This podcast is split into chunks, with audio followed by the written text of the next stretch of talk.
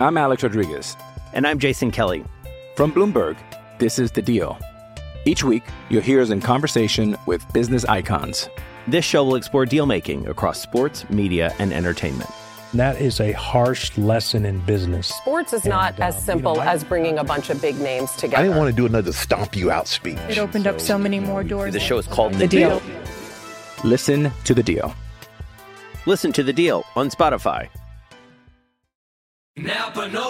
A Napa guy knows that by the foot, there's no better ride than an old station wagon. Room for six people facing forward, two people facing backward, and a whole lot of luggage, lumber, and bicycles haphazardly strapped to the roof. If you can parallel park that beast, you can park anything. And with some quality parts and a little Napa know how, you can keep your land ship running longer, stronger. It's not obsolete, it's a rare treasure. That's Napa know how.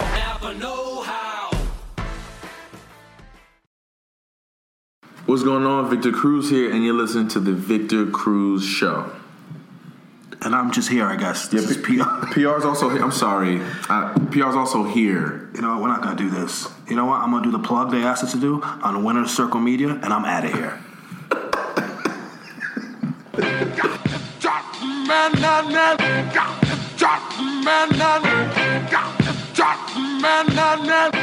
Vic, it's your show, man. I suggest you. Uh, Thank you, P, for reminding the, the great people, our great listeners out there, that this is indeed my show. This is the Victor Cruz Show. it's a special Um, show today. It is a special show today. Since we have a we have our very first guest, It's your first guest. our very first guest, and of course, it's my brother. Like, of course, it would only be right um, that he is our first guest, and uh, PR is here as well. He just I'm happens just here. to I'm just here. He just happens to pop up whenever we do this show. Um, and uh, but that's cool. And you want to introduce? What do you want to do? You want me? To, you want me I mean, to he doesn't need any introduction. He really doesn't. So Do without further ado, we got our. fucking drum roll right now. That's shit. what I need. Oh shit! No. and he came with gifts. He did come with gifts. I mean, at, in, in true just us format, we're wearing the slippers. We're, we're we're filming this from his office, and um, We're gonna and- name this episode Three Guys, Five Slippers. You know what? That's okay. okay. that's that's the that's the only one you get on the show. There, all right, you Yeah, get one. one. I'm, I'm good for one. I'm good for one. I'm no, good for one. The, the beautiful thing about this show is literally 15 seconds before our producer Eric was like, "All right, we're recording." We have no idea what we're talking about. This show. Zero we haven't discussed Okay. anything. We've talked about everything, food. Right. You're, you know, we'll kind of get into some of the stuff you got I mean, going clearly on. we're professionals, so Clearly. we'll, we'll pull it together. I now somehow. realize that we definitely shouldn't talk 15 minutes before the show starts. right, we covered everything. So we covered everything. It's all over. That's it. So we're doing this show not in our normal studio. We're doing this in Ronnie's office, Mm-hmm. which is as amazing as you think it is, and hopefully we can get like a little bit of visuals on it. should intro before you intro is office. Nah, he's totally fine. Did you intro him already? I think I did. My office is definitely more important. Um, listen, man, we have on the show Ronnie Five. Yeah, Ronnie, for the people, pronounce your last name, man. Because Please, I'm tired of hearing. I've heard Ferg, 17 versions. Fig, Yeah, I've heard it all. like Favre. fu- all I've kinds of all, like, stuff. I've heard it- Fiji, like Yeah. I'm hearing all kinds of. Favre? Fa- Favre. Favre. Favre. I Please. think, um, I would say about 5% of the population get it right. So, having said that, can't be mad at any of y'all. and who knows what Victor was calling me before we met. I was one of the educated folk that called him Ronnie Five. Yo, so a lot of people spell it like, you know, basically they spell it F I F. It's F I E G, but a lot of people mistake the I for an L. Believe it or not. Yeah. Really? Yeah, you wouldn't think that. A lot of people call me Ron, Ronnie Flegg. Yo, Yo, come That's a- on, man. it's a common one, I'm telling you. And um, my name's been butchered, but hey, it's been butchered by my mother. My mother spelled my name R O N I for most of my life, so I'm kind of used to it. um, yeah, I was watching my, my old video of my bar mitzvah the other night. Uh, last night of Hanukkah, got together at the crib. My pops popped in the, Oh, that's got to be his classic footage. and I haven't seen this shit since I was 13 years old. For real. It's the first time seeing it since since it happened. Yes. That's crazy. my- He just got to convert it converted onto DVD. Okay, Right? amazing. respect. I respect the effort. You know, Mom Dukes had to get that done. Absolutely, Um, absolutely. So you know, everybody's like, you know, so it's weird. You know, when your whole family like, you start doing work, right? And you guys would know it just, you know, you guys would know it even more than I do. But you guys start doing work and like they start seeing you like from the outside in, and Mhm. you're not the one telling them what's happening. They're starting Mhm. to see it on their own, and it's like very weird when you see them again if you haven't seen them in like half a year or a year. It's like a light bulb. Like ah, So then you see them and it's like you're really you're really not a degenerate, huh? you do have a You actually did something with yourself. and, and it's weird when you see them. Mm-hmm. So I kind of feel like they wanted to see my bar mitzvah tape. Like they wanted to see me. It's just like What, to young- sun you a little bit? Dumb you I down was, a little that bit? was a sunning. it was a, it was a straight sunning. I mean, yo, I was a good-looking motherfucker, but No, you what was your what was your But style? you were back just then? What was 13, your- what that's your all. style yo, at I 13? was the style. Style hasn't changed much, but I was in a tux. Oh, you was in a tux, yeah, you in a tux. And my nose was the same size it is now, but my face You're was just a little bit smaller. You know what I'm saying? So, but yo, I had my first girlfriend. I had the same girl from 13 to 21. Get out of here. I was with the same girl for eight years, Mm-hmm. and I realized, and, and I'm watching my bar mitzvah, and like my only memories I have. Hold on, hold on, hold on, hold on. You had the same girlfriend from age 13 to 21? Yeah, it went on and off for two years during high school, but for 80% of the time we were together. That's you know Brit. that? He's a Brit. I knew that. And I gave him that, that same look you giving him now. Same look I gave him. Crazy. That's amazing. Yeah, so. Well, I came from. I've had the same girl from second grade Can you turn the light on? to about tenth. grade. No, since I graduated high school. Why do you always gotta try to top Ronnie's story? No, I'm just Ronnie saying. says Like, he's had a good there's two life. people that could be in long-term relationships. You're like 13 to 21. He's It's like, like- I was 12 to 22. But that That's was the interesting. It's like, yo, yo, I have a ring, and um, I also have. I don't. I don't wear the ring. I don't wear the ring around you guys because You don't, this. you don't have to. The chain. You can see the chain he had on right now. Oh, he don't need no ring. Oh god. Hold it. So, Ronnie, before we even jump into it, as we already have, how do you, when someone asks what you do, like, what do you do? How, what, how do you, how do you describe yourself? Like, like I can say, hey, I own a sports marketing agency. Vic can say, hey, I have businesses and I'm a professional athlete. What, what, what do you? That's a good question. Do I care about what this person thinks? Yeah, you do care. You do Okay. care. I'm introducing you to a good friend of mine. I Say, hey, this is my brother Ronnie. Okay. And you're like, hey, what do you do, Ronnie? Like, You know, that's a really like hard question to answer in a short amount of time, um, in a couple of sentences. But basically, uh, I provide product for people that just want to be different in terms of uh, lifestyle products. So, apparel, footwear, accessories.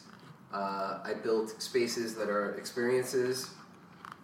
You get to shop the space and kind of um, feel like you know it, it might feel like you're not in a department store you're not in a um, you're in a sh- you're not in a department store you're not in a shopping mall. You are in the street but you feel like you're you're in this like beautiful living space almost like like because of the people that work there. Mhm. so like you know you feel like I want people to feel like they're at home and that's like mostly what I do. I build spaces for you to feel like uh, like like you're shopping for product that you won't see everywhere else and you're you know you're being helped by some of the nicest people in the industry that are very knowledgeable and at the same time I work on product that's also available to shop so I work with the brands that I buy from on the multi-brand aspect and then I also uh, work on product with them that's available only in the shop so I'm actually happy to hear that because I hear people a lot of times. The reason why I asked it, I hear a lot of people say, Ronnie, if I go, he's a designer, he has his brand. I'm like, yeah. almost, yes, that's true, but I almost feel like it's selling you short. Like, I just think of you as a creative. Like, whether that's manifests itself in, a, in the form of spaces, apparel, sneakers, whatever it is. It's, it's hard because I consider I consider myself a product person, but at the same time, I look at the environments that I built and almost consider those things, those spaces, products themselves, mm-hmm. right? So like products are more come and go. You know, like at the end of the day, they're disposable in your closet. Whether it's going to be there for a year or five years, it's come and go. But the experience that you that you have within a space is something that lives there forever. You know, like if if it's impactful, it will live there forever, and you will talk about it, and you'll spread the word of this experience that you had, and you know that's the word of mouth was actually more powerful than social media. I know that people see the social media aspect of what we do and think, "Oh my God, this is how they got their following," or but really the word of mouth after leaving the space is like, "Wow, like I found a space I can go to. Let me." Put on my people and show them what's up, you know, like Vic has done for the entire state of New Jersey. You know what I'm saying? so, no, it's true, and it's funny if people. A lot of people don't even know how me and Ronnie first met. I walked in the store, and I used to go to Atrium all the time, and I used to walk in and go to Atrium, and then I walk to the back, and I see kind of this little, you know, kind of hole in the wall, kind of shop in the back, and I was like, "Well, what's that?" And I walked back there, and it was like this Now, whole are- new are you a New. York Giant at this point? I was. Yes, it was after my rookie season. Okay. And um, I walk in and I see. So you're you here on the Humble, just on the. Humble store just opened, I think maybe that year. Wow. And um, I walk in, and I see Ronnie. No clue who he was. Didn't know he owned the store. No clue this that you know he built out that space. That this was his direction. No clue. We start talking. He knew me vaguely just from being a Giants fan. Um, but we started talking, and then 30 minutes went by, an hour went by, an hour and a half went by, about two hours went by. I remember Sam walking in like at the end, and um, and it was nothing about sports, nothing about football. It was all about life and how to live, and and that was the thing that drew me to the brand because it was such a family orient. Like he brought me in like family that very first time we met and just kicked it, and we've been friends ever since. So their motto, "Just Us," is like really really true. And when they when they wrap their arms around a friend or a person they they really vibe with, they they stay they stay close. So that's a great segue into Kith. A lot of people may not even know what that means, and how you can you talk about how you It's came up just with a name. small and little kinda, brand in, in Soho. I don't know if you guys may have heard about it. Or so, not. so give us how you came up with the name and what it means. The name, the name is part of um, the phrase "kith and kin," which means friends and family, and it's the friends portion because I believe my friends are my family. So got rid of the kin portion and just went with um, the four-letter word "kith," which uh, just is easy to remember, easy to write down. Like four-letter words are hard to come by. Uh, that aren't already, you know, being used. So when I thought of the word "kith" and I saw that it wasn't being used, and I thought about what I represent, and you know, it's really just a synonym for friends, but more it means more than that because of the phrase of where it sits in the phrase. You know, uh, so Were there any other names in contention? Was Kith almost something else? Well, um, I was going back and forth. And if you hear us chomping, Ronnie has blessed us with what's this called again? What are we? Shout out to Maple. Maple. Shout out to Maple. Maple, if you listen to the podcast, Yeah, man, send something up send for the it boys, over. man. Send it over, Maple. Same. Word. My team's reaching out, trying to get in touch with the corporate, the corporate heads out there. But I'm sorry, you were saying. So was it almost named something else, Kith, or was it always that was the first name and? We were thinking about kith and kin. Okay. Um, but then what I did was I was working on this um, accessory line with my mother. Really? And, yeah. It- we it still still- have them in the- it we still sells in the shop, yeah. Yeah, it's it's a it's like a beaded bracelet concept. Oh, that's dope. And we called that kin. So Mm. kith was the friends portion, and then when I worked when I worked with my mom, I called that the kin stuff. Got you. My Dukes is like, "Where's my cup, Papa?" Like you know. Yeah, like, he's like, I, was, I was like, all right, you know what? Keep you busy real quick. Yeah, let me, let me help you make these uh, bracelets. Oh. So yeah, One one of the things I love, aside from becoming good friends with you and the brand and all of that stuff, one of the things I love is your story. Like I'm so into. That's why I love Vic's story. How I got. It. Like I'm so into like homegrown, a New York story, and I consider Jersey like you know all that. I, like I, I'm so into the story of people that like earned their way. You know, we always talk about the millennial generation, mm-hmm. the Instagram generation, how it's like instant gratification, and you know I think it was the game or someone that said. Someone has ten followers. They put music on. They get six likes. They think they're ready for a deal, right? um, and that's the real. generation we're dealing with. Like, can you tell the people who, who maybe have been under a rock and don't know your story, like how you got started? You're not new to this. You didn't design a dope tee last week and got on. no, no, Right, by no, no, stretch. no, no, not no, last no. week, at least, right? Like, tell people a little bit how you got started, like your whole story. Um, tell people like a little bit about how you your whole story. All of it. Like, Tell people a little bit about your have entire life. 17 seconds. Yo, so Go. I'll try to summarize it because it's a long one. Um, when I was young, uh, basically what happened was I was at my bar mitzvah. My parents paid for my bar mitzvah with the money that I got as gifts. Wow. So I get money, and that's supposed to be like your first, like I don't know, down payment, down payment on a house, or your first car, or whatever.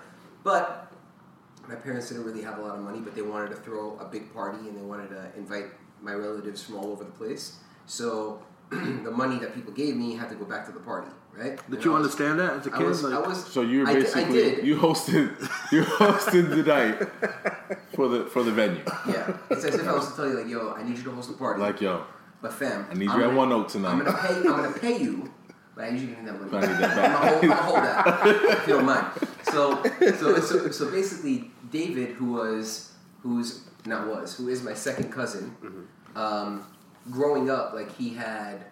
Uh, David Z, who were these, you know, Z's. these, these stores in the '90s, in the early '90s. These stores were like He was, he The was most- heavy in my hood. Heavy. Oh my god! I mean, Heavy. it, cul- the most culturally impactful shoe stores in the '90s, bar none. It's not even close. yeah, they weren't light. Like it was the shit. was the like shit, if you yeah. shopped, you went to David Z's. Period. And Eighth Street, right? So like when I used to go to the city with my mom, like my mom would take me to the city. We'd visit David's stores, and I'd see David there, and like I used to look at this dude and be like, damn, like I really, and I'm getting the chills right now even thinking about it. Like, you know, I really wanted to end up being in that situation where like I am giving you a place where I am selling you dope product and I am affecting your life. Like you're leaving here and you are looking and feeling better than you looked and felt before you came to the shop. And that's it's something that I saw at like age 11 and 12 and I was like, wow. So David, every time he'd see me, he'd slip $100 in my shirt.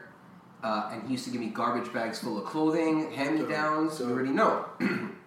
and at age 12, I was swimming in that shit, but whatever. I was fly as fuck. In my Karl Kani Tell you sweatshirts nothing. and cross color hats. Mom Dukes looked at me like, you are one crazy little kid. Yo, when Ronnie told me he was rocking Coogi sweatsuits, Oh, hell yeah. I knew it was real. I knew he was like, we are from the same place. Ah, my Oh, I love it.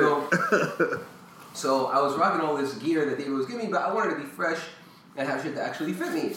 But but my, my parents didn't have dough, so like uh, it was really hard for me uh, to ever get anything I wanted, and David knew that. So bottom line is David, uh, you know, handed me like an envelope of cash at my bar mitzvah, and I looked at him. I was like, "What is this?" And I looked down, and it's it's cash. And I, I looked back at him. I was like, "No, thank you. I want a job." And he was like, "Excuse me?" I was like, "I want a job." He's like, "You know, if you give this back to me." Um, you know, if, you give this back to me right now, I can't promise you anything, but I'll see what I can do. And I was like, Fair And how old are you? Thir- 13. Wow. Right? So I give it back to him. And the next day he calls me up, and the day after that, I started in the stock room of eight of the Eighth Street store, and I was a stock. I was working in the stock for a year, right, and uh, a lot longer than David expected. That like I started in the store, and then I moved over summertime. It was like a, a couple weeks after that, after I got trained in the shop. Then I went. I worked at the warehouse, and in the warehouse, I was like stocking. I was condensing shoes in the warehouse that were on shelves. So we'd replen the stores from this warehouse that was on Broadway right here downtown. And um, I remember stocking, like condensing the shoes on the fifth or sixth shelf, all the way up on a ladder, far up on a ladder. And uh, the ladder slipped from under me, and I was hanging on to like a shelf at one- arm, and I I, re- I really hurt myself bad. I hurt, I hurt my shoulder. And I came home, and my, my parents were looking at me like, "Yo, like, you, you're." I was ripped. I was 14, and I was ripped because I was lifting boxes all day, like, and I was Mm-hmm. I was into it, you know. I was actually 13. This this is when I first started. I was 13. I just turned 13, and I was getting like in shape. It was crazy. I was already in shape, but I was getting ripped. And my parents was kicking in my G.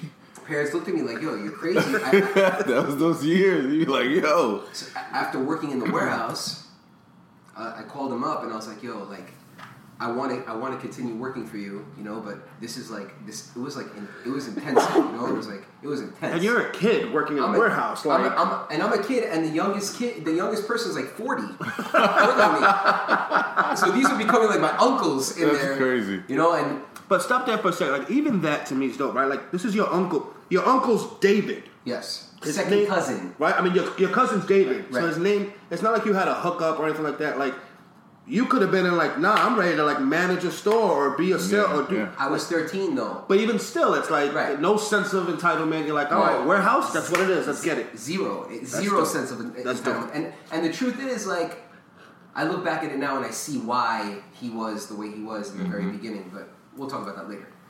Basically, I I fell. I hurt myself. My parents like were like, "What are you doing? You can't be doing that." Whatever. I hit him up and I was like, "Yo, like I, I want to do this. Don't get me wrong." He's like, "Yo, you lasted a lot longer than I thought you'd last.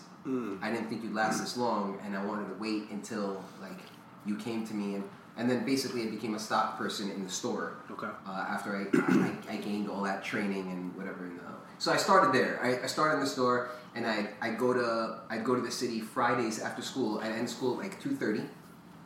Walk in Queens from PS one seventy eight on middle uh, on uh, Grand Central Parkway and one eighty eighth Street. Yep. I'd walk to 179th and Hillside, take the train by myself, the F train, last stop. Not the most pleasant spot in the world if you're a white 13 year old kid. Uh, took right. the the F train all the way down to West Fourth. Used to go to the store, and I'd, I'd start there at like 4:30, 5 o'clock, and then work till like 8:30, 9 o'clock on Fridays, and then work all day Saturday, all day Sunday. But I like worked religiously every vacation day that I had, every day off. Like I was there every weekend, every.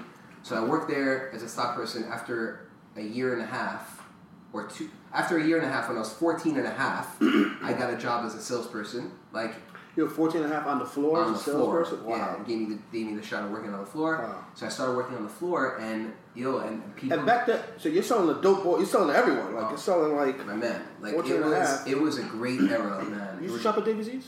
All the time. Shit, right? Yeah. Eight, All the time. eight- Eighth Street. What people don't know, and you definitely know this if you know what's up. Like you know that Eighth Street was like the car show during the weekend. go wash your shit, and that's it was it a was, car yeah. show. I mean, you're talking about like Busta, Diddy, Mase.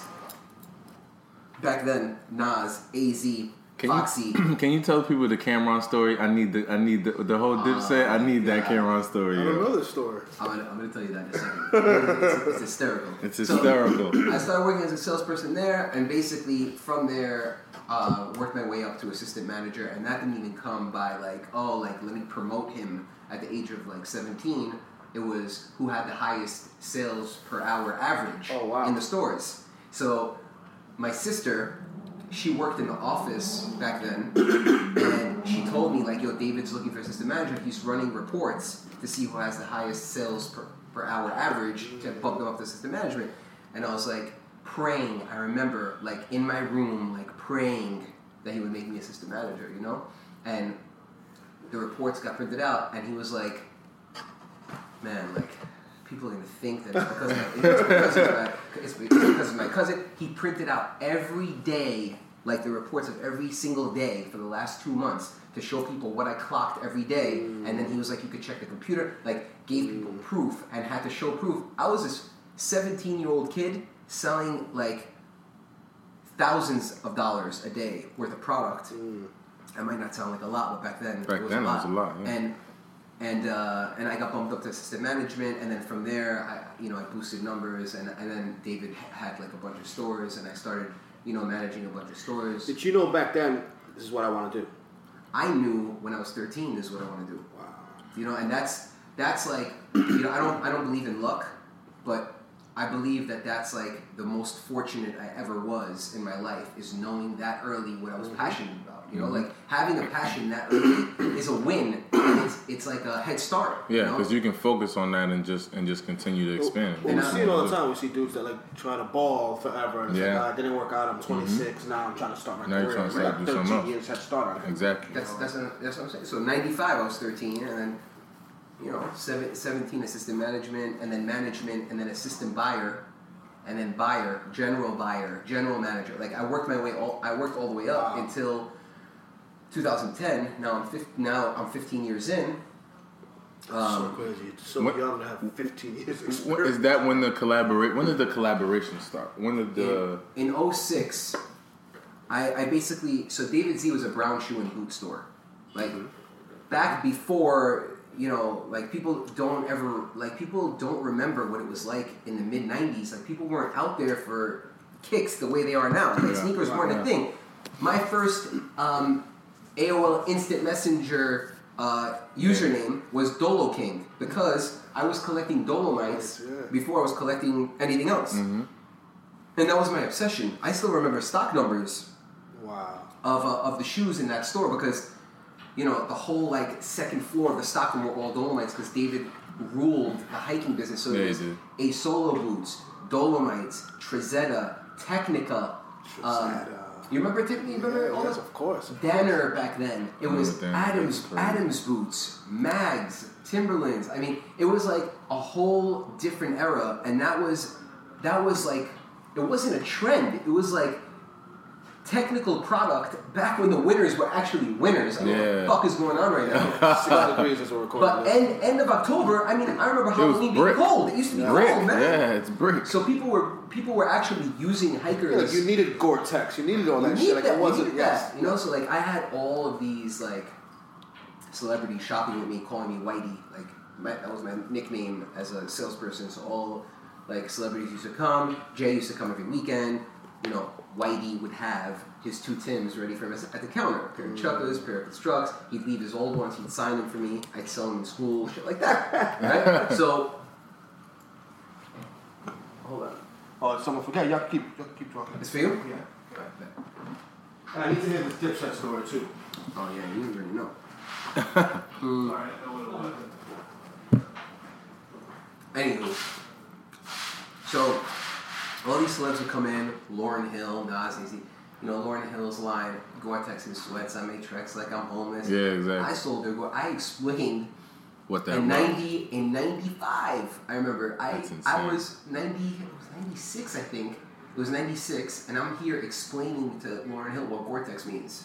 I'm Wow. like this fucking 14 and a half year old kid, like, Lauryn, you know, like these are really waterproof. Like I can't even imagine what it sounded like back then. I heard my bar mitzvah video and I sounded like a young Michael Jackson. It was terrible. So like I pulled off this like Gore-Tex thing and like there was a boot inside like uh, like what looked like to be like a mini aquarium. Mm-hmm. You'd flip it over and you'd see the water. Um, the water just like there, there was Gore-Tex in the middle of the like Gore-Tex fabric in the middle. You'd flip it over and you'd see that no water would seep through. Mm-hmm. Yeah. But you'd see the condensation, which means air is coming through. Yeah. So like that was like the best technology back then. Everybody was like obsessed with Gore-Tex, and people I remember thought it was a brand. because the box had the globe on it with the logo and the water behind it. I Uh, remember that's the va- that's the vast That's that's the the Vast vast logo. That's what we Vast- had in Jersey. But Vast were Gore-Tex. Same thing. You know what I'm saying? Because they had the Gore-Tex tag. I, I told you about like the the whole Gore-Tex craze with Lauryn Hill and like I how- thought I thought it was a brand, so you just said it wasn't. no, it is it is a Gore-Tex brand. was like It is a brand, but shit. Gore-Tex Gores. boots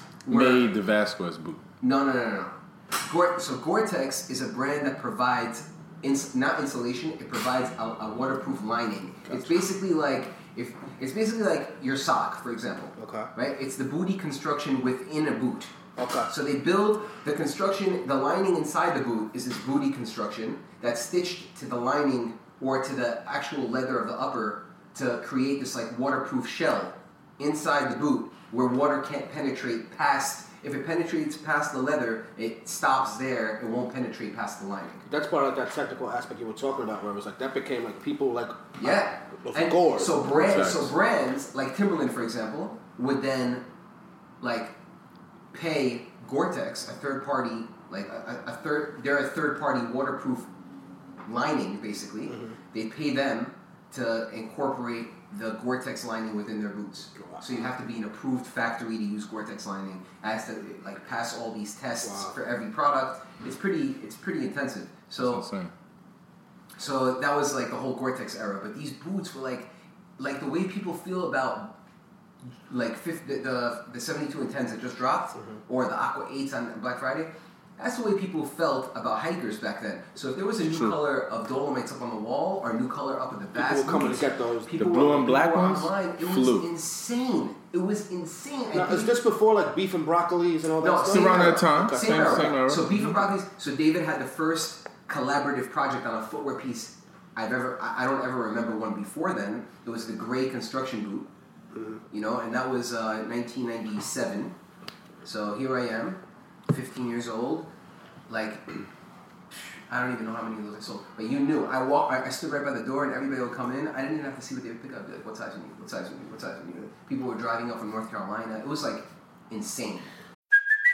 Hey, it's Kaley Cuoco for Priceline. Ready to go to your happy place for a happy price? Well, why didn't you say so? Just download the Priceline app right now and save up to 60% on hotels. So, whether it's Cousin Kevin's Kazoo concert in Kansas City, go Kevin, or Becky's Bachelorette Bash in Bermuda, you never have to miss a trip ever again. So, download the Priceline app today. Your savings are waiting. Go to your happy place for a happy price. Go to your happy price, Priceline. I'm Alex Rodriguez. And I'm Jason Kelly. From Bloomberg, this is The Deal. Each week, you'll hear us in conversation with business icons. This show will explore deal making across sports, media, and entertainment. That is a harsh lesson in business. Sports is not uh, as simple as bringing a bunch of big names together. I didn't want to do another stomp you out speech. It opened up so many more doors. The show is called The, The deal. Deal. Listen to The Deal. Listen to The Deal on Spotify. So let, let me ask this: uh, What? So fifteen, you go up your your store manager, general manager. When are you like, I need to do my own shit? What age did, does that enter your mind? That you and not only when do you think about it, but when is it like I can do my own shit? Right. So 06.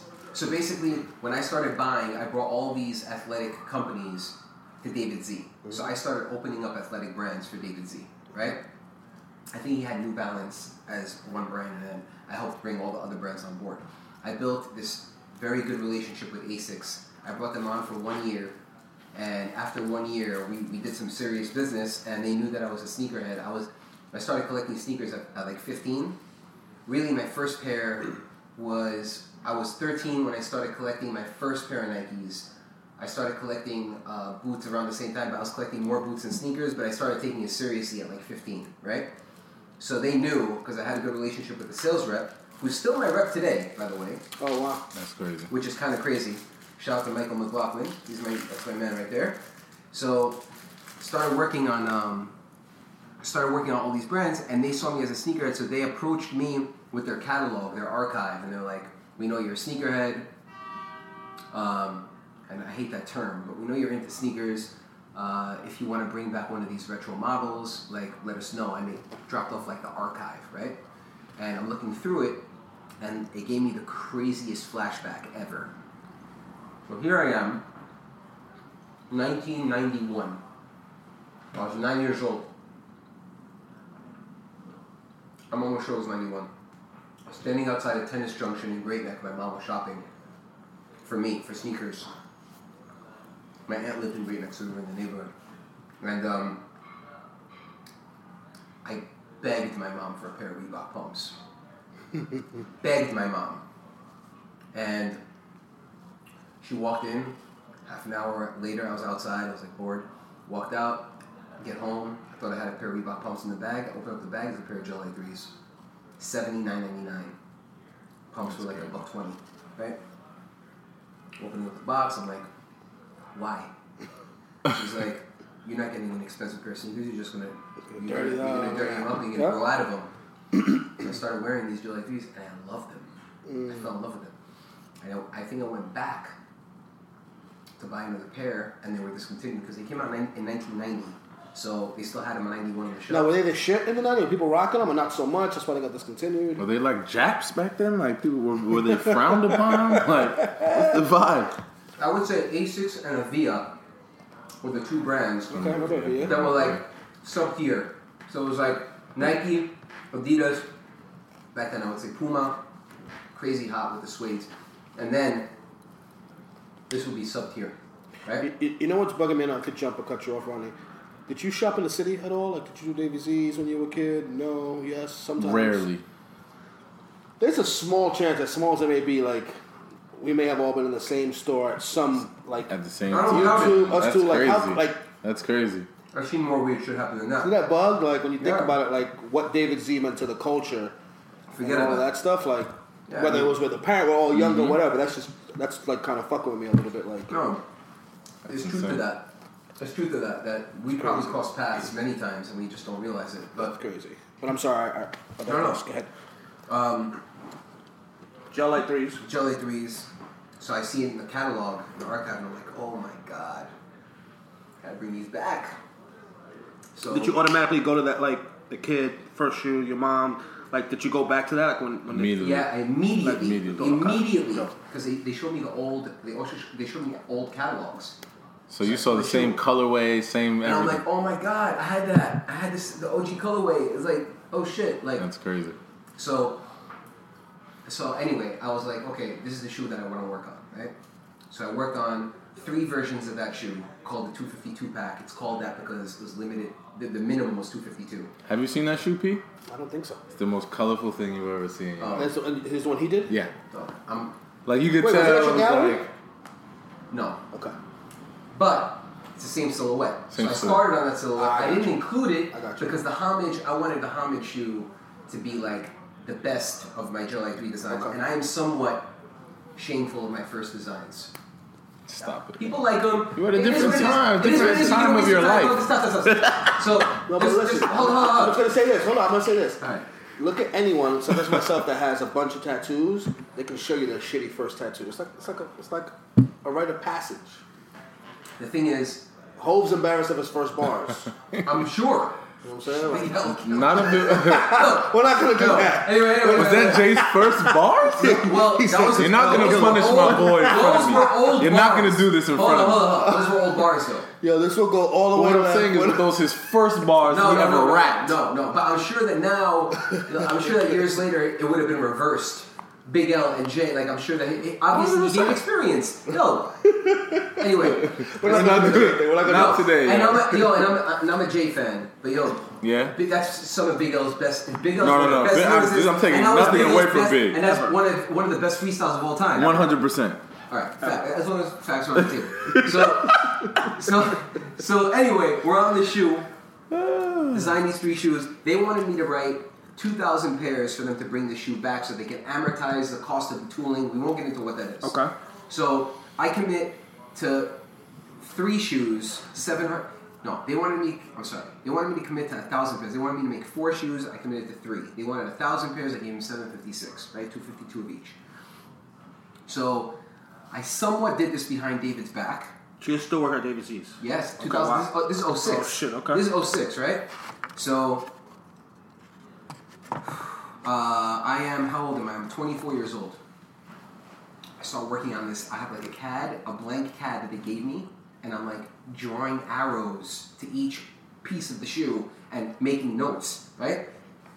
Some crazy fucking thing. I had no idea. I was winging it, right? That's amazing. and and I referenced colors and materials. I had a couple of pair of shoes where I referenced colors and materials from those shoes, and I sent them that with this piece. Like I, I did as much as I can, you know. Mm-hmm. Took me a couple of weeks, but I put it together. And samples came back, and I was like, "Whoa!" Like it was multicolor because that's what's hap- that was what was happening in Tokyo. I was a big fan of what the Japanese were doing. Mm-hmm. I was like heavy into collecting, and like those were like some of the most different Asics. Like I was like, "All right." So they sent me these shoes, and they were like, if they don't work, we'll take them back. But when the shoes came into the warehouse, uh, I remember David seeing these shoes, and he's like, what the fuck is this? And I was So like, you, you bought them in without telling them also. yeah. oh, by the way, you designed them.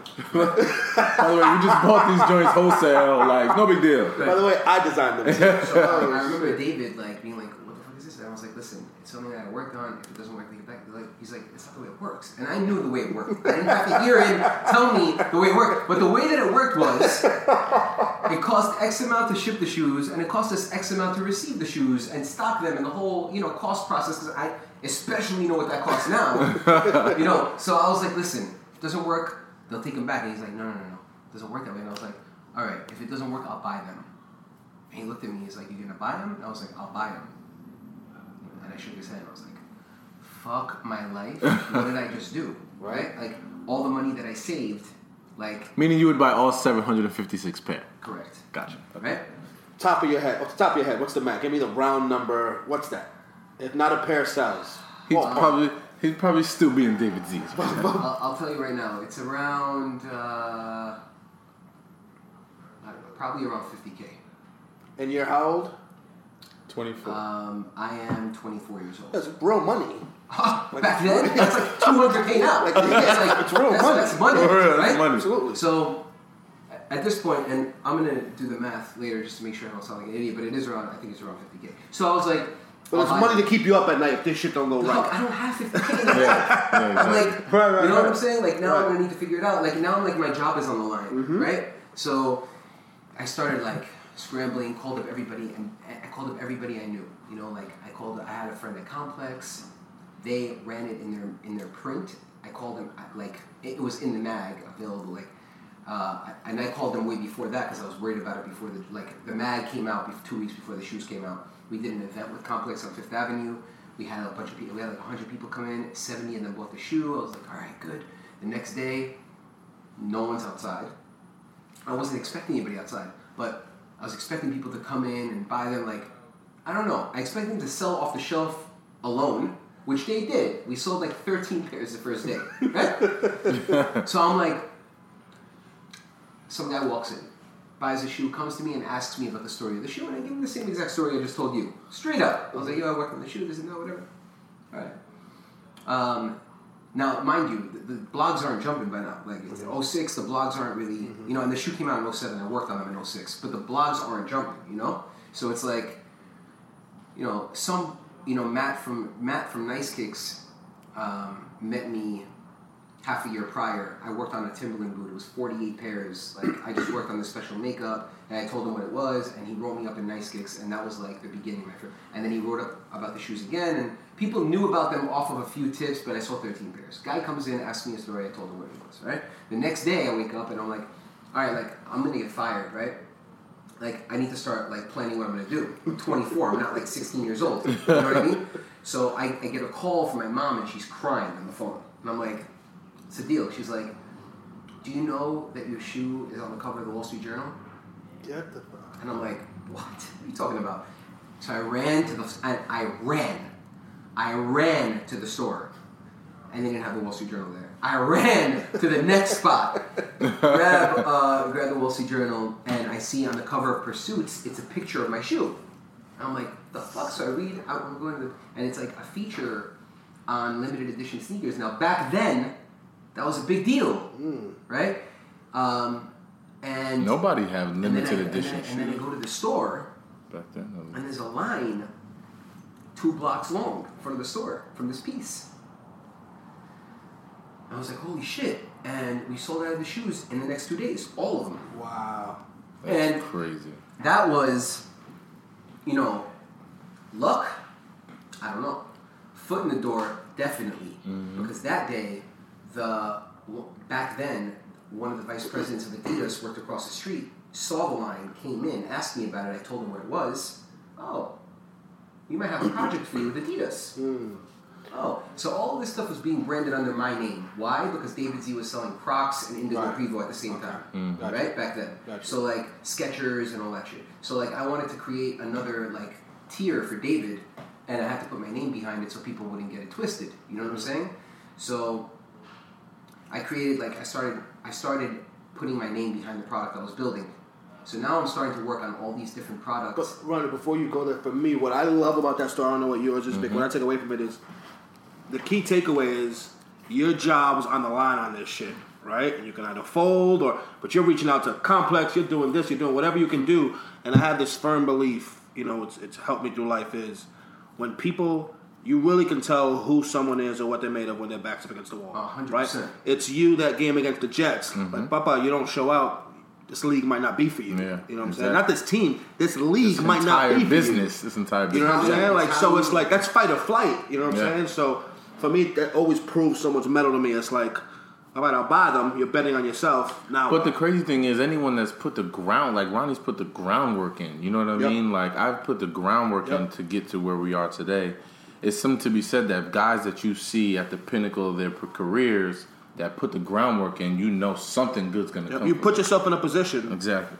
You know what I'm saying to be It's, successful. That's it's, crazy. It's, it's how people react in the face of, of adversity that really like defines a person's character. You know what I'm saying? And like for me, um, I worked really. I really worked from the bottom up. You know what I mean? And my my biggest uh, my biggest issue is like how kids. How the younger like generation likes to knock everything that they can do immediately, Mhm. or what they what they don't know um, they're not willing to admit what they don't know, Mhm. and they're not willing to work to get to where they want to be. They just know where they want to be without having to like understand what they need to do to get there. So when they can't do that, that's when you know the hate comes out, and that's Mhm. when they try knocking you off the pedestal, right? And they try to knock you down and try to like basically take away all those things that you've earned. So like uh, on my Wikipedia Wikipedia page, like up until a year ago, I think my parents like owned Yellow Rat Bastard. Um, I never even stepped foot in Yellow Rat Bastard. That's crazy. Right? So like we'll start with that. And Yeah. then it's like I'm this rich kid, I'm a trust fund kid. I don't even know. I don't know. Mhm. All I know is right now I help support my parents. Um, you know, I'm I'm I'm trying to make I'm trying to I'm trying to help move the culture forward and I'm trying to help by um, you know, hiring. I have 80 employees now. You know what I mean? That are part of this brand that are very passionate about what we 80 do. employees. That's a lot of employees. Holy man. Yeah, I mean, it's it's, It's a full fledged business now, and to see how much has grown from the very first day I walked into that You place, it's like, I mean, you started you, when you when you came in. I was working the floor. yeah, you were there, you were I- like working. People were like, and but I had a following. So when I basically thought that the goods were like too good for the you know environment I was selling product in, right? Because the web was like a whole nother like people had this like people had this this uh, this perception of David Z being completely different from what it was. So when they they walk in, they'd be like, wait a second, what? Because I built this whole persona online, Mm-hmm. and then people come in, and I knew like it was time to take this product somewhere else. So. Uh, and not to knock David Z. No, no, because- it's just a different- because it was it's a different era. Yep. It's Yeah. like a different type of product I'm trying to put out there. So it was like you know, so David Z was definitely the schooling. Um, but uh, but when I opened up my store, I brought the I brought a, I brought the following with me.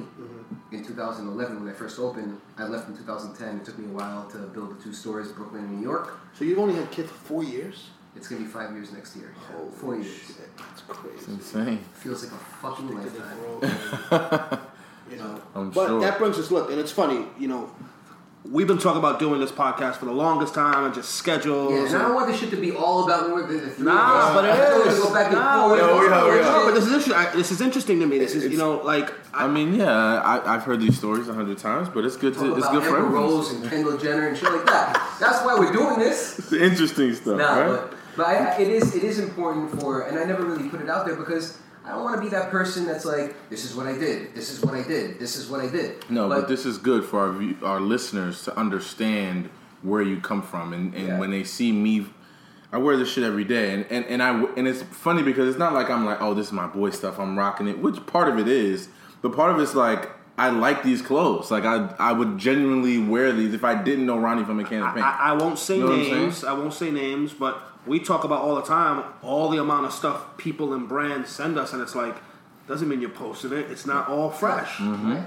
right? So you being who you are, you're wearing it. Yes, it just so happens that it's your man, your main Exactly. man, 100 grand, but you also rock with it. You know Absolutely. what I'm saying? Like there's the authenticity of that too. Absolutely. So, but I think for me, that's I wanted to get that across because I do think especially I don't want to shit on this this you know millennial generation, but I do think there's a there's a disconnect. Yeah, it's like people just think like I designed a dope tee, so I could, you know I have a website and now I can open up a store and. and and there's no, I don't knock anyone's hustle, but I think it's important for people to understand the grind. It's important to understand your story's been well documented, Vic, of not getting drafted and what that meant, and training and this and that, and betting on yourself and all that. Like that shit doesn't just happen. And that documentary, you know, like that showcases that, and people need to know. Mm-hmm. Mhm. You know The realness. People need to know, and for me, real it's like yo, I want the people to know through the product, man. Like I just want the product to like to tell the story, you know. But sometimes when you have a name behind the product, the product isn't enough because Mhm. they're they like buy into me and my vision and what I really represent. You know what I'm saying? But I don't want my life to turn into a fiasco. I don't want everybody knowing what I'm doing at all times. Like I've kind of like taken a different approach to social media in the last couple of months, like last six months. Things are in perspective for me, and what I learned more than ever now is like the sheep will be the sheep. You know, like mm. like if you are gonna take information and like all this shit that's being posted and count that as tangible product. Just like the way that I see product is very different from the way other people see product. I see product and I dissect it the second I see it. You know what I mean? Like it's not the same way I would look at this uh, this mic right now and, and I just no a mic is a mic, a bag is a bag, food is the food. But if you're gonna show me some apparel or some footwear, like I'm dissecting that shit from the moment I see it. I just see it differently, you know. But the way people look at information and social media, they might see it differently than I do because I don't see it as like I don't see it as the work that was put in. I don't see it as I don't see it as anything tangible. You weren't with me when I was there in the factories in DR making my Sebagos with the people that are there. You weren't with me in the stock room at David Z. You weren't with me on the floor. You weren't with me when I had to, you know, when I had to take all these trips. They don't back want to you to back back succeed, back. Ronnie. They don't want you to flourish. they wasn't with you They don't, gym? they don't want you to be great. They weren't there. Yo, They weren't there, You know what's man. you know what's funny is we're gonna laugh at this, and people are gonna look at this shit and laugh at us. But the bottom line is, like, this is real. We're in my office. This is this this took a long time. You know what I'm Mhm. saying? This took a lot of Mhm. work. Mhm. So Absolutely. it doesn't really matter. It, it reached a point where it doesn't matter how people feel. It just matters how people will react. Look, I, You know? I, I Mm-hmm. tell people all the time, I've been blessed to be around really successful people, right? And, and I tell people it's a simple formula. If you just try to match successful people's work ethic, you'll be surprised at good things that happen to you, right? Mhm. Sure. And you've reached a certain level of success, you know, whether it be, you know, professionally, financially, whatever the case is, this isn't uncommon for you to be at the office. We're, we're 7.30 right now. This is early, Right, bro. like, it's I'm the last. I'm the last one in here, but I'm here till ten. You know, so you know, there's something with the grind. Like it isn't uncommon. Like LeBron's won, you know, two championships, four MVPs, all this stuff. He went to Miami and worked out. Had his own three a day training camp. You know, so you know, you I've seen the work. You fly. Did you go to Arizona? Where'd you go this summer? I went to Arizona, I went to Exos, and You know what I'm saying? Like in you go in for there, you're locking in, you're working out. Like there's no accidental success. There's no such thing. Not- There's no shortcuts. There are no Zero. shortcuts. Zero shortcuts. There's no such thing as a shortcut. The problem is There's more roadblocks than they are shortcuts. Yes, yes. People, but You know what I mean? people look at it. People look at Instagram. People look at Instagram. People are like, oh shit, he made it. He came out of nowhere. He did this. He did that. And I like it on one hand because it gives everyone hope that yo, if I apply myself and do this, but it's not an overnight thing. I don't know many overnight successes. I don't, I don't know. want to know any overnight. I don't play the lotto. You know what I'm saying? I don't play the lotto purposely. I don't want to win the lotto. And there's a reason why you can look up the stat. Over fifty percent of the people that win the lotto end up being broke. Yeah. Yeah. Like even that Because they don't have a isn't- there's clue no what to do longevity with on it. that They shit, have a you know clue what to do Like, so It's, it's it's it's crazy. Yo, PR, you know better than anybody. I mean, you started your own project. You know what it takes, how hard it is to own a business. Like, you know, the, the, the thing is, people see what I do and they think, you know, they don't think from the business side of things, like what it.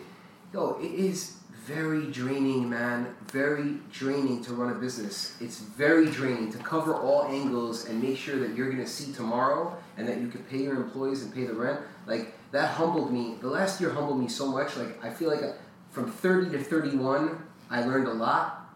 But from at 31 to 32 was like I, I learned a lot in the la- from 30 to 33. I learned a lot. But in the last year, with the growth that we've had, mm-hmm. rebuilding the city, building a new store, rebuilding Brooklyn, building this office, building women's, building treats, you know, opening Miami soon. Like, yo, I'm heading and conceptualizing and putting together all these, and, and this is all self-funded from the brand. We're not taking any loans out. Mm-hmm. The brand is, but you know what it takes. You know what it takes. You definitely know what it takes. Mm-hmm. This is no shortcut. We've had the conversation. You and I just had the conversation in Basel, where we are talking about how it keeps a business owner up at night knowing he's responsible for lives. And I'm not trying to be dramatic, any of that No, no, stuff. no, it's you don't handle your business. You run your business to the ground. There's 80 people that have families, 100%. Yes. loans, whatever it is, that are out of a fucking business. Now. Yes. You know what I'm saying? Like, before we get to that, I want to just get to one thing. He spoke about Miami. P and I are pretty. We're pretty flexible with our schedules. I If you need any managerial guys, some guys to really step up and take charge in might need a- Miami. I might need a sideboard mannequin in the window. Yeah, listen, like you said it, we'll start at the stock room. What's- I'm, to- I I'm totally no fine. I don't problem. gotta be a salesman. If I'm in not gonna- shorts and a Kith tank top in the back, peddling boxes, I'll do it. Yo, we have, jacked by that. we have our producers looking at us. Go. We have about four more minutes. I want you to talk about two things before we go. Kith treats, real quick. Spend a minute on that, and the rest of the time on Kith women, which This show will air tomorrow. Is that fair to say? Am I putting pressure on you? well, I'd like it to air tomorrow because his store Friday, opens Friday. opens Friday, so that'd be amazing timing. Be a call action. There we go. So let's do it. But can you talk about those two? Wait, please? but we're not going to talk about ping pong, the ping pong tournament. That I don't that's think y'all want to talk about that. Listen, man. gonna be honest January thirteenth. For those of you who don't know that can't see us visually, I'm in a boot. Um, let's just get that out there. That's why the five slipper comment came out earlier. Um, I had I had a light surgery on my calf. I'm going to be a okay by January thirteenth, ladies and gentlemen, and there will be footage. Uh, of Yes, these yes, of this will. beating We that I'm do going to I can serve. do a you. podcast. Forrest dumping it right now in a fucking wheelchair on, against the wall. Listen, listen. just lean it. We can lean do a against the wall. podcast on it. It's totally fine. People No do whatever they problem. do. They're just going to hear. It's yo, it's whatever you want to do, fam. this is gonna be Whatever you amazing. want. This is By the way, I'm having my holiday party at Spin. Four weeks. We already got crazy bets going Four on. weeks. Oh yeah. Oh my god, Nick got like ten to one. bet. He's like anyone ten to one. I got my man Andy. My man Andy stood up like small little youngest kid in the here. office. Like, all right. That's usually how it works. That's usually how it works. Yeah. Yo, I was like, But- yeah, you go, Andy. Quickly, please. Kith treats, Okay. and then women's, and then we're out of here. Kith treats. Dream Delicious, by the way. dream Jeez. dream come true from when I was a kid. I just was obsessed obsessed with s- sweet cereals. Um, parents didn't let me have any in the crib. Used to go to my friend's place down the block. I used to have the option go left to Chris's house, go right to Jonathan's house. I used to destroy their closets. um, every every uh, afternoon, my dad used to make me lunch. I love my dad, so I hope he doesn't hear this, but. My dad used to make me lunch. I used to sell my lunch to this fat kid. He used to give me a dollar. I used to go and I used to buy cereal. In, uh, in, in, in school, I used to buy Frosted Flakes with the chocolate The little milk. carton. I had the Linden's triple fudge crackled up in the bag, spill it out. You already know what it is. So basically, uh, that obsession that I had, and I was really obsessed. I had to quit eating cereal. It was, it was that bad, for real, for real, for real. Um, I had to quit back then, and now like I'm reliving that moment. I, I'm I'm at a blessed, I'm at a ble- I'm in a blessed situation now that I've created. I don't believe in luck or being blessed out of nowhere. Like I, creating the situation where I can open up that shop is like a blessing in itself. You know, being in the position to be able to do that. And now I opened up the shop. It's in Brooklyn. I have all my friends that have specials on the menu. I have the cereal, the cereal swirl that has Feel become- free to go cop that 80 on that menu too. And we're working on something special, which we won't let out right now. But we're working on something are. really big, really special with treats. Yes, we and are. and that was a passion project for you. You didn't open that saying, "I'm going to make five million dollars off of this next year." Like that was a, a passion that can be turned into a business. Yes, and, and now because I'm in a position where that didn't need to make money, I'm able to give that as part of the experience of Mhm. shopping in the store. Love it. It wasn't about the money. It's never about the money. Nothing I do has ever been about the money. It's always about where I, how can I make the greatest product? How can I push the culture? Luckily, the product sells. It's parallel with making money and becoming successful. But because it's never been money driven, it's never been the greedy approach it's always like done in a tasteful manner and it's done to help grow the brand and done to help push the Pun intended, in a Ex- tasteful manner. Exactly. Kith women, Kith women. Pun definitely intended. Talk to me, Kith women, man. I mean, Friday's the big day. Pun intended. Pun would have had a great what- what- special on what- oh, Woody. uh, what, what, what were you, when did you think of doing a women's line? Why? And what are you most excited about? Uh, Kith Women's. Women are finicky, man. Let's be clear. Women Yes. aren't women aren't like us. We'll go in there and cop a shirt and we'll never wear it. Yes. For. Make it work, yeah. Women are like, I need this to match with this. It's got to let, be me, fit. let, let me tell you this: first product to sell out on the site always extra small, extra small, extra small. We- we- so I started growing the quantities extra small, and it's still selling at the same at the same percentage rate as per other sizes. So like we were still selling at extra smalls quick. So um, we thought it would be a good idea to try to entertain the women's business. You're like, either we're really hot with midgets or, Or- women. And, and you banked on the women. It's smart. I think midgets it's more, that rock the better margins. Better margins on the women than the midget. Yes, yes. The mar- I mean, listen. The, the women's business, we know we sell women's footwear in the store. We sell women's sneakers, and we, we do very, very well. So we know that there has been a demand for it. And as soon as I found a person, and we weren't in a rush to do it, but as soon as I found a person that I thought would really kill it, and we found a, a very, very talented designer. Yeah, she's a G. She's very good, and the fabrics are elevated. it's all, and I know the women, um, the women's because I grew up with my mom, my sister. You know, my dad was at work. I was always like around my mom and my sister. Uh, growing up, my mom was home a little earlier at 6 p.m. My sister was home with me, and like, I know that I know the women's mentality when it comes to apparel. My mom's a diva when it comes to apparel. My sister loves apparel, so like, I know the hand feel is more important for women than it is for men. I know that things need to be like a little softer for women. It doesn't fit, things don't drape the same way. Things don't fit the same way. They don't wear things the same way we do. It's like so. I took a different, a completely different approach, but the DNA of Kith is still in the apparel. Uh, we put together an amazing, an amazing store. The store is beautiful. It's a smaller space because I wanted to build more of an intimate setting for women. Uh, I, I have a great team there. Where's the store? Where can people go? And... Ac- across the street on Bleecker, across the street from my Soho shop. It's 64 Bleecker Street. Okay. And when's it Um, open? When can they go shop? When? It's open Friday, this Friday, 11 a.m. Okay. Uh, so any guy that wants to buy something for their girl for Christmas, their mother, their sister, this Now- Yeah, now, I've noticed something that's really important. Your stores are staffed impeccably. Yes. People of the culture. Will there be people there that are knowledgeable in the game where I can go and say, hey, I want to buy stuff for my lady, help me out here? Like, We spent six hours yesterday with the team going through piece by piece, explaining every single piece, showing them how we style the lookbook, how you can wear everything. It's like they're going to be super knowledgeable, and that's the whole. You know, those are like paying attention to details not only in the product but also in the shop. You know, it's uh, it's important. This is like one long shameless plug for the Kith brand. But Ah, no, no, no, you work hard, though, man. for it. Listen, nah, listen, you work hard, and and, and Absolutely. Uh, a credit to you is you're not the dude that's like me, me, me, check me out. So like I know if we don't ask, we won't get this. But I think it's important, you know, as Vic was saying, I think it's important for people to know there has been a grind. There is a real, true, you know, homegrown story here, and I think it shows itself in the work. This ain't no, do this things. ain't no fake brand that's trying to be something it's not. This is like this is the real deal. Th- This is the first. I gotta say, this is the first year um, that I feel that the brand has like a true identity.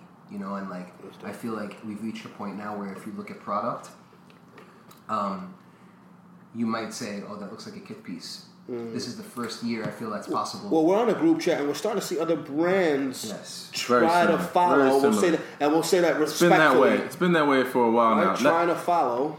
Will you ever? Will your will Kith Clothing ever walk down a runway? Hmm, good question. Down a runway, I don't want to call it a runway. Or a presentation, or Yeah. a showing, or you know what I mean? Yeah, I mean. I, I think that we are entering that world. You know, now that the Vogues and Vanity Fairs and uh, Fashionistas and you know those publications are starting to pick us up. I think uh, that there is something to prove to the industry, not not necessarily to the market. Uh, I've always been you know interested more in what the consumer thinks and what the industry thinks. Um, but we're starting to maybe see opportunities in that uh, in that you know that whole scene. So Look, I, I'm. I asked I'm, him this question four years ago. No, No, never. No, well, good. it's, it's progression, right? Progression, I'll say this: I'm super busy, but It's if you all give me notice, I probably could walk. you know, if you give me notice, I could figure move some things around.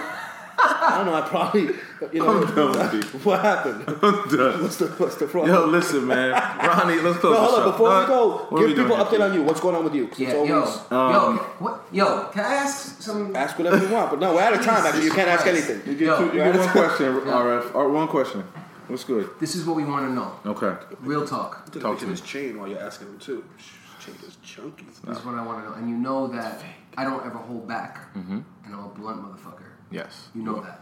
Absolutely. I want to know the mind, the honest mindset that you're in right now, and how hard. Jesus Christ. Those diamonds glistening with that flash, though. Wow. Literally dancing on his necklace. Wow. Diamond, diamond. Sorry, no, I'm not gonna sing the song. Yo. Come on, come on, B. You're making this very awkward, right? Jesus Christ. the real moment right now. Yo, let's He look at it like leaned in, he's And- staring at You you. know? He was doing a wave on his neck. With the Macarena on his neck. Just damn. Son, well, go ahead, Mark. Flash over here. For people that aren't watching this right now, we had PR just flash shooting Vic's retarded necklace. Now, I, I could see a muscle getting strained in your neck right now. I got a new chain, everybody, and uh, you know it was an early Christmas present for myself, and everyone's just you know Let me let taking me, photos of it. Let, let me, let me ask you this. Let me ask you this. Okay. I want to know how seriously. You plan on taking this comeback now because now since you know we don't want to relive the moment but of course. you know patella tendon come back. Aggravation come back. Aggravated again it pops. Now you got surgery. I know that for me as as one of your best friends it was demoralizing for me. It was it was hard for me. It was it was upsetting for me. Um, I hate anybody that has anything negative to say about you because you're a fucking great person. And I know how much heart you have. I know what you give to the game. I know how hard you work. But now, you know, after all that has happened, I want to know how hard it's going to be for you. Because I don't only want to hear you say, like, yo, like, I am going to do what I got to do. Mm-hmm, I want to know from you how hard you think it's going to take. How hard, rephrase, rephrase that. How hard you think it's going to be to come back from this and what you are going to be willing to do to get there.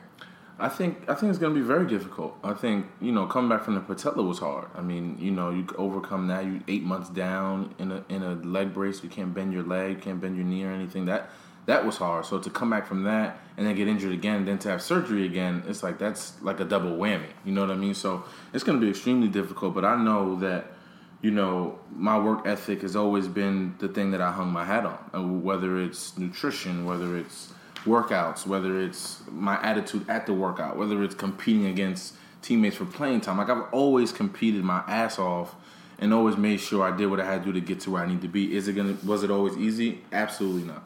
And this isn't gonna be any easier. Like I really and and as you know this this is a business. This isn't high school anymore. This isn't college where you get chances you can come back redshirt year there is none of that. Like now it's either like i need to perform or i potentially won't be on this team anymore. And you know that's the realness. That's the realness of it, It so is, it is. i understand how much a i love playing for the new york football giants the best organization in football Period. and b how much i love being from home and being in this area and being having my mother be able to come to eight games a year like i, I cherish that. So i'm i know that that's going to be the driving force uh, and, and of course kennedy getting older and i want her to see me on the field. I want her to see me Mm-hmm. playing on the screen when she actually knows what she's looking at. I mean other years is she's just my one dad. two years old. It's just that now she's starting to understand what daddy does where she's at at the football. Like she's starting to understand these things. So is it going to be hard? Absolutely. Am i ready for the challenge absolutely I want to know one more, one more question. Mentally, Mhm. like physically, I know I know you're gonna do what you gotta do. Of course. right? But everybody talks about coming back from injuries uh, from a mental from a mental standpoint, right? What your Mhm. mental state will be. Mhm. Are you are there plans for you to do anything mentally, like for you to be headstrong coming back into the season? Well, right now I've been doing uh, a good friend of mine, obviously who you know, Sam. He introduced me to uh, th- this meditation, this meditation technique, and I've been doing it ever since I left. Um, he invited me up to his home in the Hamptons and introduced me to it, and did it for three days, this entire weekend of understanding how meditating actually connects your mind to the rest of your body, and how it just changes your entire vibe and your entire persona and how you are in regards to you know things you might have blew up at before you might be chill and, and oppose it and and meet it a different way. So i've been doing this meditation technique that you know i do it twice a day and it, and it really helps. It really helps me kind of relax my mind clear my mind of all those negative thoughts and all those negative things and really get to myself get to a place where i'm starting to understand myself and understand what makes me go and what makes me tick. So that's one of the biggest things that I plan on doing, and as well as just getting away, man, taking trips, even if it's alone, just making sure that I'm in a place where I'm clear mentally and I'm really locked in and I'm not partying or doing things with this person, that person, a group of people, just being alone and really understanding what it takes to be a professional and adult human being and one that wants to take care of his body and play this game,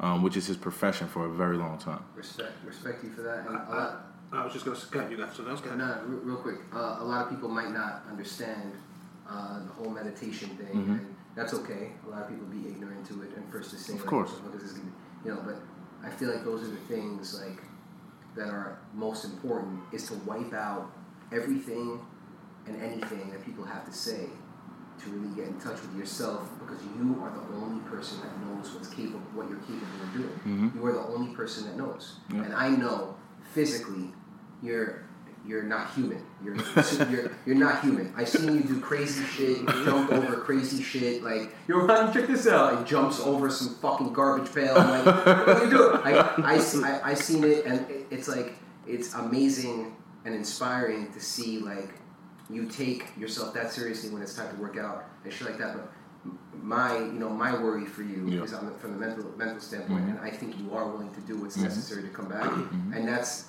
that's the most refreshing thing to hear from anybody looking in. Because if anybody knows anything, it's all up here. 100%. You know what I'm saying? Yeah, I, w- I was just gonna say, as I hear you say that and hear how difficult it's gonna be and, and understanding that challenge, this is your Ronnie saying, "I'll buy all the pairs if they don't sell." Yeah. This is your back up against the wall. This is your fight or flight that we talked about earlier, right? And it's like this shows and proves people's metal. So it's like if I'm betting on anyone in that situation, it's you. So I think you know, I echo Ronnie and I always talk about it. It's like do we realize, and we say we because you're our brother, so like it's us. Like yeah, we have an uphill battle and being there for you and all that stuff. But understanding and realizing the task ahead is very different than not saying we don't have a single doubt that you won't get what you need. Yeah. Oh. you know what I'm saying? Not one. You see, I know, Yeah. but it's this the people on the other end of this mic Yeah. that don't know, and it's important for them to know that, that you know you are you are that guy. I like I already know what I'm going to see next year. Mhm. You know what I'm saying? And like I didn't want to see you at 80 percent on the field with that calf anyway. Of course. You know what I'm saying? So I needed to get to. I wasn't gonna step. There's no way I could give the people half of of me or give myself, uh, you know, half of anything that I'm willing to give out. So I knew that I couldn't touch that field until mentally I was 100 percent and matches the phys- the physical. And, and I and I honestly can't wait. And I don't. I, I just can't watch football the same way. Yeah. When you're not on the field, you know, it just became that thing. Like you, you have a personal attachment to somebody on the field. It's a whole different story. Yeah. I mean, I'm sure that you know. what's up, Absolutely. You know, when, Absolutely. When you watch Braun play. Man, y'all making me get. I'm about to start doing jumping jacks. No. motherfucker. Anything in Like, closing, man. Take us home, Um, man. I'm good, sure. man. This is the Victor Cruz show. I want to thank my brother, my main man Ronnie Fieg, for being on Yes, the show. sir. Our, first Um, guest. first guest ever, first of many. Um, I'm just, uh, I'm just happy to be here, man. P just walked in. I mean, he, he just, he walks in and out. Somehow I found um, out you were recording this Somehow show. somebody gave him Kith slippers and he walked in here. I don't know how he does it, man. But thank you for tuning in again. We appreciate y'all. Uh, oh, last but not least, out of the blue. Uh, it's in Barnes and Noble. Here we go, man. Feel free to go and pick up. You know, the plug, the project Feel free to pick up P. does. Let me get the out of the blue. Feel free to pick up a Young Readers edition for your children. We have that as well, paperback. Um, and that's it, man. You have it Spanish close too, right? Espanol too, Espanol version. Listen, go to your nearest bodega. They probably got it under the cat. Look under the cat by the bread. That's where the out of the blue in Spanish is, man. Thank you for tuning in. KithNYC.com. KithNYC.com. RollWithTheWinners.com. RollWithTheWinners.com. The store address again for women's. 64 Bleecker Street. Brooklyn store address. 233 Flatbush. New York City address. 644 Broadway. A lot of checks, man. That means a lot of bills. So he's got a lot of bills, A lot man. of bills, dude. a lot. Thanks for being here, brother. appreciate Long you. overdue. All First right. a minute. We got to get you back you- on. Thank you very much. Um, and we're out, peoples. Thanks for joining us. Peace. In the words of Martin,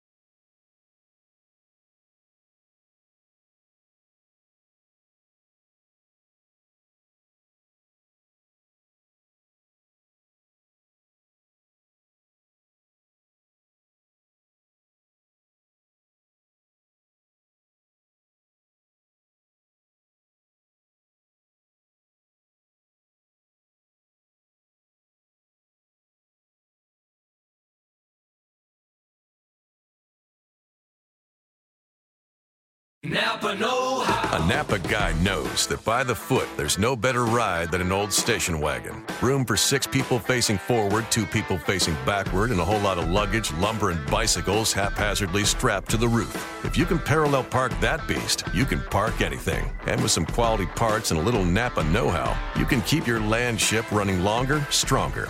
It's not obsolete, it's a rare treasure. That's Napa know how. Napa know